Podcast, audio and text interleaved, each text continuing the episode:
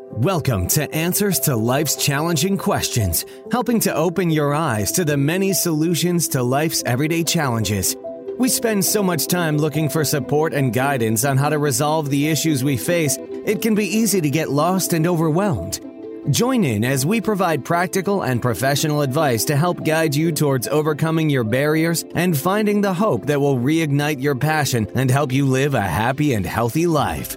Now, please welcome your hosts, Dr. Pamela Jordan and Dr. Craig Dossman. Greetings. This is Dr. Craig Arthur Dossman, and we'd like to welcome you to Answers to Life's Challenging Questions. I'm happy to have my colleague here. We're so happy that we could share this time with you. We would be remiss if we didn't take the opportunity to share with you how we appreciate your questions. We know that life can be challenging. There's so many things that's going on in the world around us, even as we speak. And because of these challenges, we have questions, life's questions. And we would like to share our experience in the field of therapy and life and to answer some of those questions. And so we want to encourage you to tell your friends, loved ones to tune in and to ask questions and to participate in our program. Again, we appreciate you sharing this time with us today. All right, David, let's take our first question. At a young age, I found out that I was adopted. I was going through some files in my dad's office looking for a form to return to school, and I came across my adoption papers. My parents then sat me down and explained to me that I was, in fact, adopted. I wanted to know if I looked like my biological mother or father because I never felt like I fit in to my adopted family. For years, I have suffered from these feelings of abandonment, like I've never quite fit in or belong. Now that I'm 18, I'm curious to follow up and find out what my actual biological parents look like. I'm the oldest of three children. The other two look like my adopted parents. I want to know why my parents gave me up for adoption. Should I be content with my adopted parents and the love that they have given me, or should I go on a journey of self acceptance in search of my biological parents? I don't want my adopted parents to feel like I don't appreciate all that they've done for me, but I do want to know who I am. What should I do, and should I even tell my adopted parents that I plan to search for my biological parents? Please help me with this challenging question, and it's signed Margie. Margie, thank you for asking that question. In my field, I deal quite a bit with matters of adoption, babies where mothers give birth to their babies, but for some reason might be substance abuse issue or some problems in their lives or challenge. And they make a decision that it's more than they could handle to bring a baby into their lives. I've often shared with parents that I think it takes love to raise children. But then there are situations in life where I think it takes just as much love, even if not more, to actually give your child up. Now, giving the child up, that's the question because right now you don't know the reason. And the reason, there could be various reasons why this happened. But in terms of finding out who your birth parents are, now we have technology that will allow that process to move even quicker. We have sites such as ancestry.com where you could pay a fee and then they take your saliva, you put it into a container and then you send it in. And they actually run matches. 99.5% are so and so of individuals who are matches and so that's one process of finding out. But I want to back up to say that it really is an ethical problem, Dr. Jordan, why foster parents decide and soon our adoptive parents make the decision not to disclose in regards to their adoption. And I think that disclosure is important because of medical issues, the blood type of the child in terms of diseases, or heredity, those type of matters. Those are important things. And within all of us, there is a desire to know and to be known and to know who am I? Why am I here? What is the purpose of my life?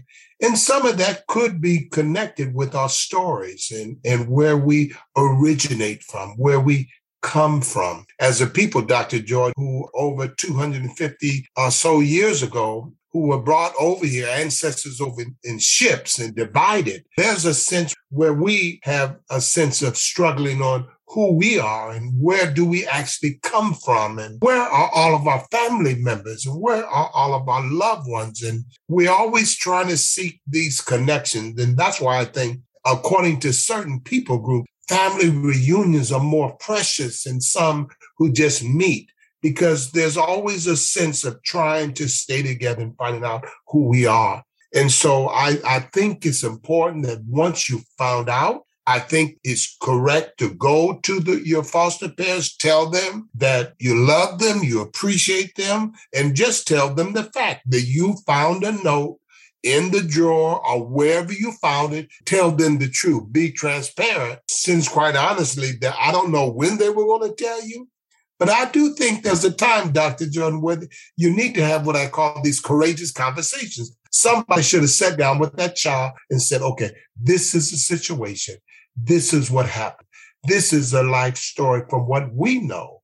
And then join in with that child in that child's desire to search. And so that child doesn't feel like maybe they might feel that they've been abandoned, but they don't want to feel that they are abandoning you because you took them in and cared for them. So I think it's good to work together to be supportive of that child. And I would have to tell you this is that there are some situations where it's not always a happy ending because some parents, for some reason, they've given you up and they don't want to have contact.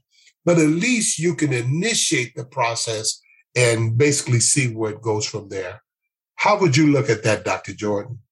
I feel like I would do very much the similar thing where I would encourage our listener to have a conversation with your now parents and to sit down, let them know that you found this adoption. You said you found it when you were much younger. And now you're 18. So I would hope that maybe you've already discussed with them that you know that you're adopted. And if that has not happened, definitely sit down with them.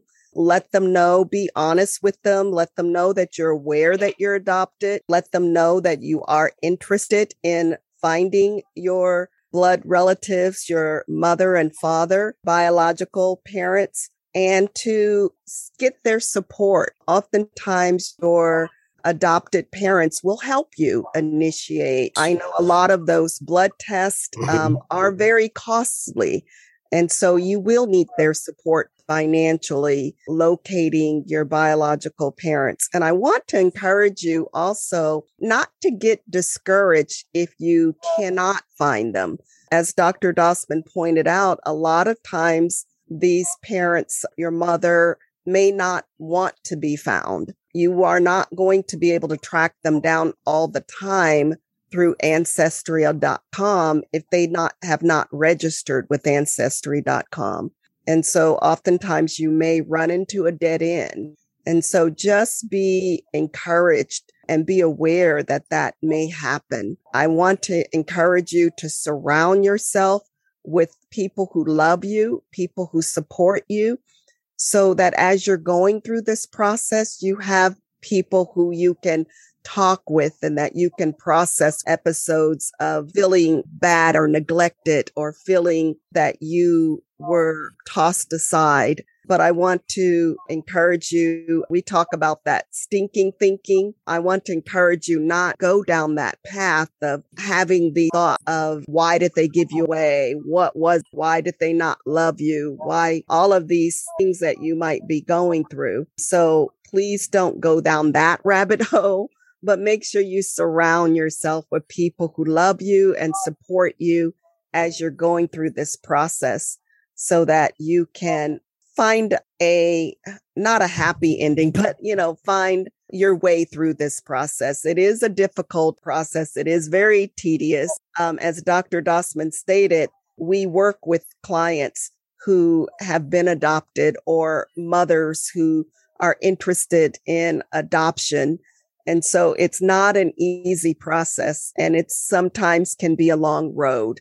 So I want to encourage you to get, get support in any way that you can. There was one other comment I wanted to mention regarding going down the spiral of thinking negative about it. And there is a book that's out there that can help you with changing your thought patterns and not thinking, like I said, going down the spiral of thinking negative or questioning why your your mother, your biological parents did this. Everything starts from a thought and then from from our thought it moves to an action. And to actions we we deal with the consequences of those. And so you know that's why we always try to use the term we always want to try to trace that negative thought. We want to erase that negative thought with positive. Yes. and then of course that's what it mean by trace erase and replace replace it with positive thoughts yes yes well, thank you so much for your question.